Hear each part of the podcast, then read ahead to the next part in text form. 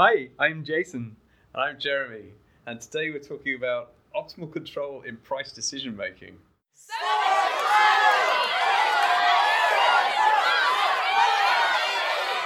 Price decision making? Who's making these decisions? It's a really exciting area in uh, data science whereby we get to learn how to set prices in a dynamic market, maybe where uh, there is varying demand and we don't necessarily know what that demand is over time, but we've got a commodity and we want to set the price, and uh, maybe we can uh, use something like this to help us maximize our revenue typically. Okay, so we aren't the customer right now, we are the business, and we're deciding how to set our price points for the customer to come and make the purchase. Exactly, yeah. So we're, we're coming at this from the business perspective. We're, we're trying to work out what the decision framework is that we allow us to set our prices and understand crucially when to change prices. Okay, that's price decision making in a nutshell. I get it now. Tell me about optimal control. So, the optimal control bit is where you decide that you want to optimize some aspect of this. Usually it's revenue, but it could be it could be happiness or enjoyment or uh, you know you're trying to optimize revenue, say, and you have certain decisions that you need to take. The optimal control bit tells you when you should make those decisions and what level uh, you can set those decisions to be. So the decision typically is what price should I be asking for and when should I change price. Okay, so this is then sitting in the context of data science as a project where there's an algorithmic approach to this that we want to encourage around the optimal control of our decision making on prices. Yeah, it's really nice. It speaks, I think, very powerfully to data scientists today because data scientists without decisions that they influence are really not achieving what they might be achieving. And this subject, in a nutshell, I feel drives a lot of good thinking in data science because it allows a data scientist to go not just what's my data, not just what's the clever algorithm I might be trying to implement or deploy today, but also what's the decision that my algorithm and my data combined are going to produce and are going to influence and what is the likely impact of that decision going to be? It's it, it, it's the whole chain basically if you're a data scientist. It's what i feel you should be thinking about um, in order to maximize your your um, impact as a data scientist really how can we consider this in a real world context to give us the case study of a data scientist setting a type of price point a nice example i came across for this was how you would go about eating cake right so I think you quite like cake, Jason. I do. I don't know anybody who doesn't. No, I like cake too. It's not it's not unique. The setup for this is that you have a really lovely cake and you enjoy eating cake, but if like me, you feel a bit sick if you have too much of it in one go, then there's there's actually an optimal amount that you might you might consume in one sitting. But if you haven't scoffed the whole cake in one go, you then have an amount of cake which is left, the, the remainder, right? And then you ha- you maybe come back tomorrow and the remainder of the cake's still there, and you've got exactly the same type of problem. It's just with a small amount of cake. And the problem says the optimal control bit is how much cake should I eat on each day, and overall, how am I going to maximize my enjoyment of this cake over the lifetime of the cake, which is basically until it's it no longer exists. It's all gone. yeah, it's all gone. And I'm not going to consider right now that the cake has an expiration. I'm I'm going to put that cake in a um, physics realm. It's a perfectly spherical cake right. in a vacuum. Yeah, we vacuum pack it as soon as we finished it, so it never goes stale. It stays as fresh as anything um, for, for as long as the cake is uh, still in existence. So that gives me an idea of the control that I want to put around my consumption and the measure of reward, or at least gratification in the case of eating a cake. How do we introduce the price point or the decision making around prices to this analogy?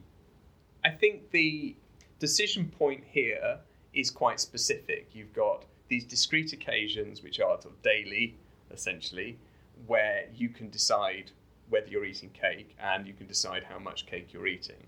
So there is no inherent price in this aspect of it, but there is an amount, a, a total proportion, if you like, of the cake you can decide to consume, and that feeds quite nicely into a world where you have maybe a limited resource and then you want to make a charge for that resource. So in the cake example, we're just maximizing the amount of enjoyment we have across the whole cake eating um, siesta.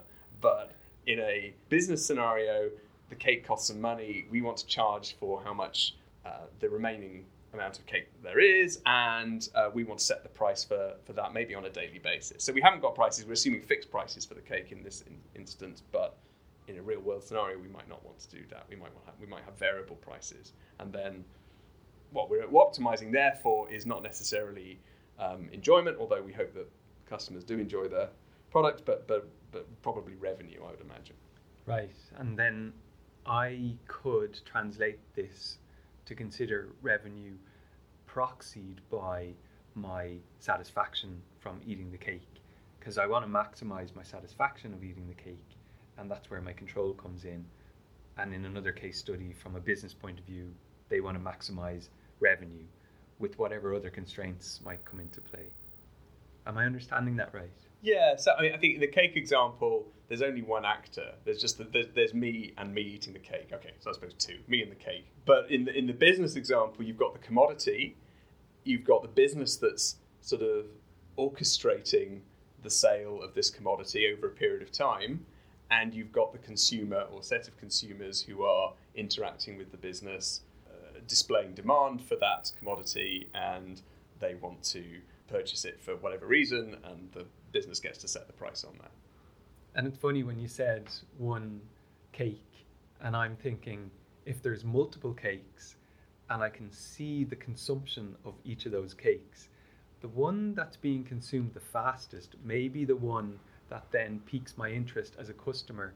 And I might think that's worth more because there's some element to that cake that's inherently more delicious and hence more rewarding so I'm now willing to pay more based on this evidence that I've been presented. And I'm trying to translate that to any kind of customer driven decisions where you introduce a limit to the commodity or a demand and you know fashion or something might be driven this way that if something is scarce yeah, yeah. or something is cool yeah. then i want it more and i'm going to pay more and it's up to me how happy i am off the back of that but what we're maximizing is the revenue and inherently a demand that comes with that. So very quickly you get into a whole very interesting world of customer heuristics in the presence of certain scenarios like the one you said which is scarcity so custom, how do customers behave in, in a scarce environment where they think that there isn't going to be any bread tomorrow and they're basically prepared to pay a fortune for bread today as a result so that would be that would be a really interesting sort of next stage for this, I think. Is there a way that I can, in this analogy, eat the cake optimally? Is that what we're modeling? Yeah. So what you can do, you can you can say, given a certain enjoyment pattern, and you have to know what that is in advance, right? So you have to be able to somehow model the uh, amount of enjoyment you get from, from from eating a certain chunk of cake. But given that given that pattern, there is a certain proportion of cake that you could lay down a, a plan for eating every day until the cake had gone that would maximize your total enjoyment over the week that you're eating your cake, say. And we should say that this cake analogy was inspired by an interview that you conducted with Manuel Offedani, a data scientist at EasyJet. Let's hear what he told us. So first and foremost, thanks for inviting me. It's been a pleasure to deliver this talk. It's a very exciting area, and I think the data science can do a lot to contribute to the airline growth and to um, uh, help them to adopt innovative methods to to sell tickets. But also, airline are very complex industry. So mm. it is true that today I've talked about how to optimally sell tickets to customers, but we should keep in mind that um, in the airline industry there are many many problems uh, in which data science can really uh, help. Going back to this uh, problem, yes, I mean the point is that airline want to sell tickets to customer uh, to customers, and uh, they want to do that in a way that give them both an immediate reward, but also uh, takes into account that the closer you get to the flights, the more customers usually are willing to pay. So, how to decide on tickets price? And that's a, a, question that we can answer in data science. And what you showed us was that there are sort of crucial decisions, especially in the setting of prices in yes. tickets that you sell, and that you, you have these notions of ticket classes that uh, permeate the whole sort of process of, of sale of tickets from the moment they go on sale to the moment that the flight departs. So, typically, what you, you're, you're telling us was that the class that you start with is the cheapest class. Yes, they come in strictly non-decreasing. Non-decreasing, some, some yes. good monotonic increasing yeah. uh, sequence. So, so you start with the cheapest class, and then you gradually move up yeah. these class bands until you get to yeah. the, the, the day before, or maybe the hour before um, the, the bookings close, and then and, and then and then you're in the most expensive territory. Hopefully, that means that the flight is selling well. It might be the case that we don't get to the highest reserved class for that flight. But so I was interested in that particularly the interaction then between the demand that you see and process how the process flexes to absorb that uh, demand. Yes. So initially you'll set uh, you'll set a proportion of the flight. Is that right? That you yeah, want to allocate to a particular. Well, you that's your decision. That's the decision you make at the end of the process. Mm. What you initially do is to estimate demand for a given flight. Mm. So this demand can depend on many, many variables like uh, uh, the, the, the regions, let's say, between which the flight is, is flying. Yep. So UK to Southern Europe, for instance. It can also depend on the day of the, the week, but more strongly on the period of the year. There is a seasonality in this yep. kind of stuff. So yep. the first step is to estimate a demand curve. So to predict how customer will respond when they we set a certain price.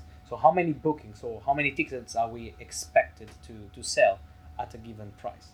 And given the knowledge of this curve, we try to understand how many tickets we should sell to them and what the set of prices with which uh, we should show to them. So each route will have a, a, distinct demand curve potentially. Yes, you can approach this problem from many many points of view. One would yes, what is typically done is to treat this problem at uh, at route level. Yes, or it at sector level. Sector is nothing but uh, one of the two parts of the route. So our route can be London to Paris, okay, but the sector can be London to Paris or Paris to London, and you can have two different demand curves for these two sectors. So, so that's your input. That's your that's you got you want to have ideally a fantastic forecast of your demand, yep. and you plug that into your system, and you get as an output you get these decision points which say these are the classes that I'm going to have. This is the proportion of the flight I'm going to allocate to those classes. Yes. The classes are set usually in a typical revenue management problem, but this can vary from company to company. Yes.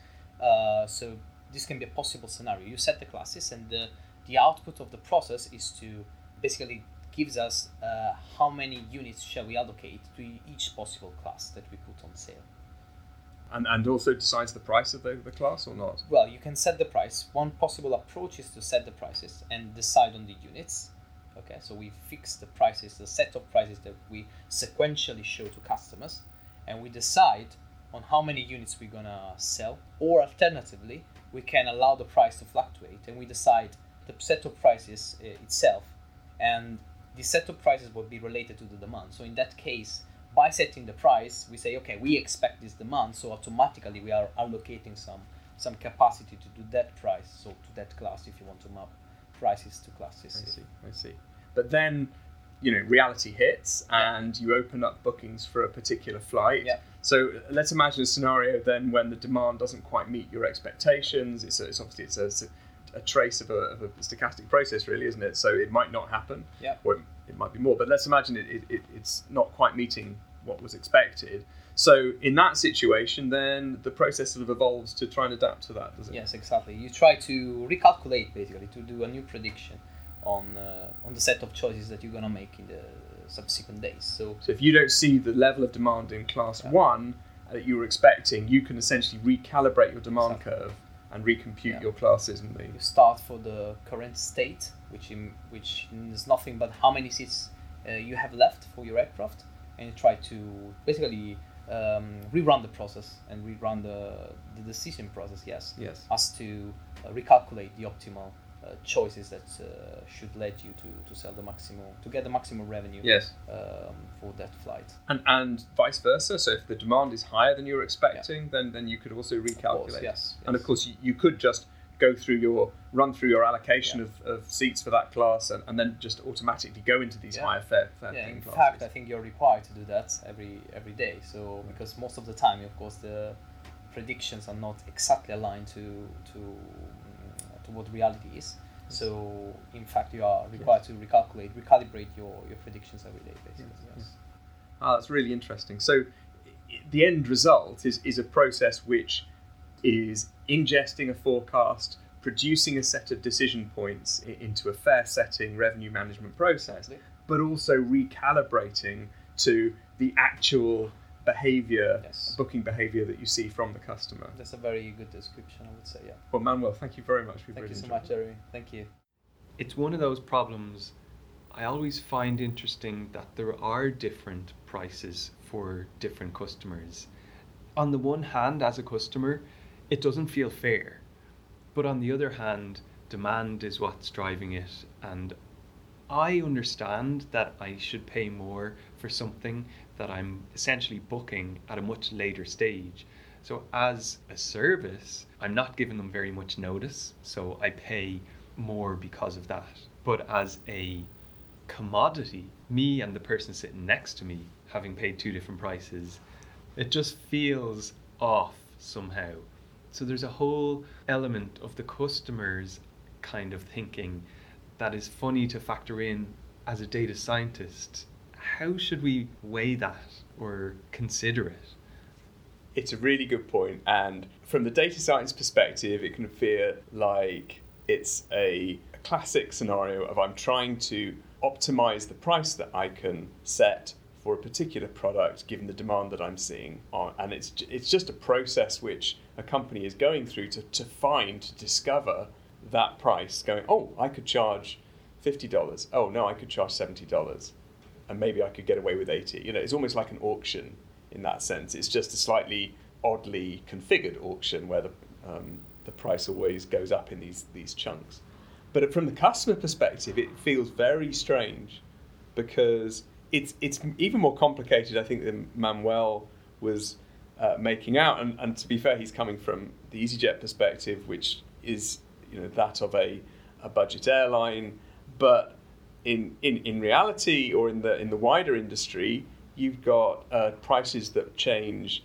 I think we've seen scenarios where they change not just on the day that you're booking it, or, or not just for the, the route that you're looking at, not even the flight that you're looking at, but they might even change because of the country that you're coming from in terms of the country that your browser appears to be in when you're making the booking maybe it might even you know change because of the browsing history I've, that the customer has Yeah, the cookies that you have on your machine. Right, right. The rumor mill always says clear your cookies or browse on a Tuesday or change the location of where you're booking your flights from and see how the prices might change.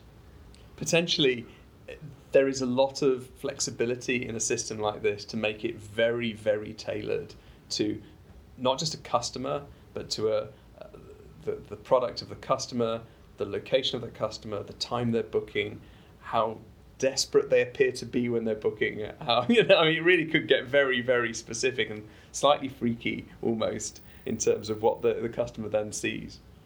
I find the demand curve really interesting because you don't want a scenario as a business where you've sold one really cheap seat and that's the only seat you've sold and now that plane has to fly with just that one customer and their 20 pound booking. And there's not really a payoff there. But the demand curve is mitigating that risk. They've modeled that all of these seats will sell and the f- class for the fare that you're purchasing will move up it doesn't really matter how soon they sell just how soon they sell relative to the other customers' purchases. And the whole flight could sell out well in advance yeah if all the customers knew well in advance. Yeah, so the odd thing is, actually, the problem is really simple. It's just it's been implemented in this quite strange, arguably strange, but more complicated framework. So the problem is every airline has to sell their seats at at a very similar average price to cover their costs plus a small amount of margin. For the sake of argument, say that that's fifty pounds a seat. I don't know what it is, but but but say for short haul to Europe, it's probably something in those in in that in that range. I'll buy it. That's a nice seat for a, a holiday somewhere. Yeah, remember pounds. that's fifty pounds one way. Then you've got to get a return. Then you Yeah. got taxes. Have you added taxes? exactly. No. Yeah. So it always it always ends up suspiciously larger than what you thought it was. True. going- Yeah. so you you've got the um, the price that you want to get as an airline, but if you set that price, if you just say right, I'm just going to ask fifty pounds for all of these seats, you wouldn't make that money because what would happen is the other airlines would come in initially undercutting you with their fare class system and going, "Oh, I'm only going to charge thirty pounds for this seat because it's six months away from flying," and so they will sell loads of tickets at thirty pounds, and then they'll start to go up their classes, and you won't sell any at fifty until maybe quite close to the event when suddenly the premium customers come in, the sort of person who needs to go to a wedding and they've booked they've left it too late and they the wedding can't be moved. So you know you're going to have to pay what what is being asked for to get to get to the wedding especially if you're the groom or something like that. So that would be a scenario where you would sell some but you wouldn't sell the tickets at the, what you would need to sell them at to actually make your cost back if you set a flat rate for all of the tickets that you were selling on that aircraft. Because the system has evolved into this sort of staged fare class system which goes gradually up the classes and, until you get to the sort of super premium customers as we said And I keep confusing it by fare class. We are referring to this class of price bands. It has nothing to do with the flight class. That's right. It's not first class, business class. We're literally talking quite a simple system actually with the EasyJet model where you're just selling a cabin of seats and the fare class is initially the lowest price band if you like, yeah, and then it goes up through different price bands over time as you get closer to departure. So there's a lot to consider when we approach a problem like this. From a data science point of view, what's the kind of cutting edge in the technical aspects of modeling? honestly, the cutting edge is probably just using data science in this in this um, scenario. So a lot of companies have been doing this or a version of this problem for a long time, and they've been using experts who know the market and uh, maybe look on aggregator sites at what other competitors are doing. And have been adopting this model and going, oh, we mustn't cut prices. We must always uh, increase our prices, and we adopt this this class fare class system. But I think what Manuel was describing was a, a, a world where you, you can use this optimal control theory to give you a, a dynamic way of understanding when should I move to the next class, potentially how much should I be charging for that class in response to how much demand I'm currently seeing. I think that's really nice. That's really exciting because that's not a static thing that you sort of run once and forget. That's something where you could potentially be recalculating this every minute of the day or in response to every order that you're getting from from a customer. It could be very very response driven in terms of what the decision process looks like on the website. And what kind of algorithms are currently being employed, or I should consider if I want to learn more about it? So the go-to equation for this theory, optimal control theory, uh, is actually one that people may have come across before. It's called Bellman's equation, which is uh, the same equation that uh, underpins uh, decision processes, Markov decision processes. It's quite a simple equation. It's just one where it serves to optimize the reward over a period of time and at the same time give you as an output the decision points for what you need to set up in your problem to maximize that reward. So the decision points being, in this case, uh, when you should raise to the next fare class and what price you should charge. So I pick up this equation and I want to gather my data. What kind of inputs are important in the data itself that we're gathering?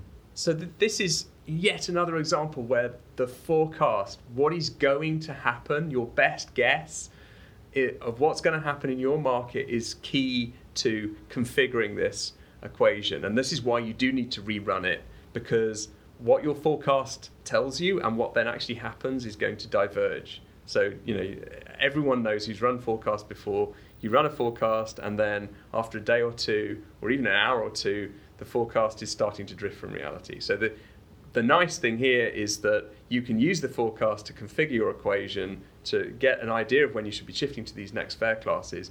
And then a day later, you can run it again because actually the demand you're expecting uh, that day hasn't emerged, and you need to recalibrate basically to what you're actually seeing. Yeah, and Manuel referred to the day of week and expressed the need to model seasonality here, but we know as well that air flights are prone to disruption based on a number of external factors. So you may have to add one of these factors in or essentially consider it when you rerun one of these edge cases of an interruption to the flights or a weather scenario.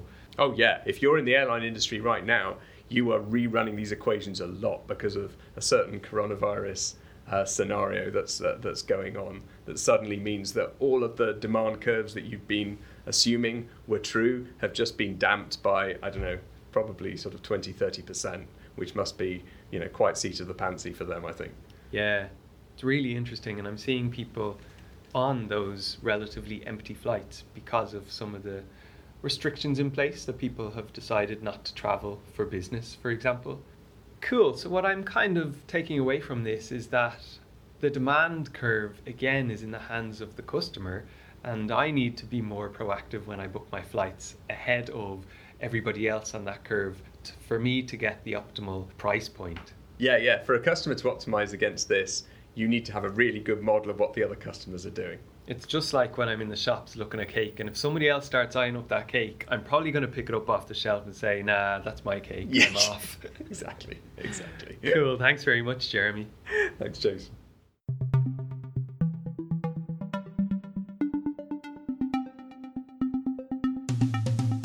Thanks for joining us today at the Data Cafe. You can share, subscribe, or review online, and please join us again next time.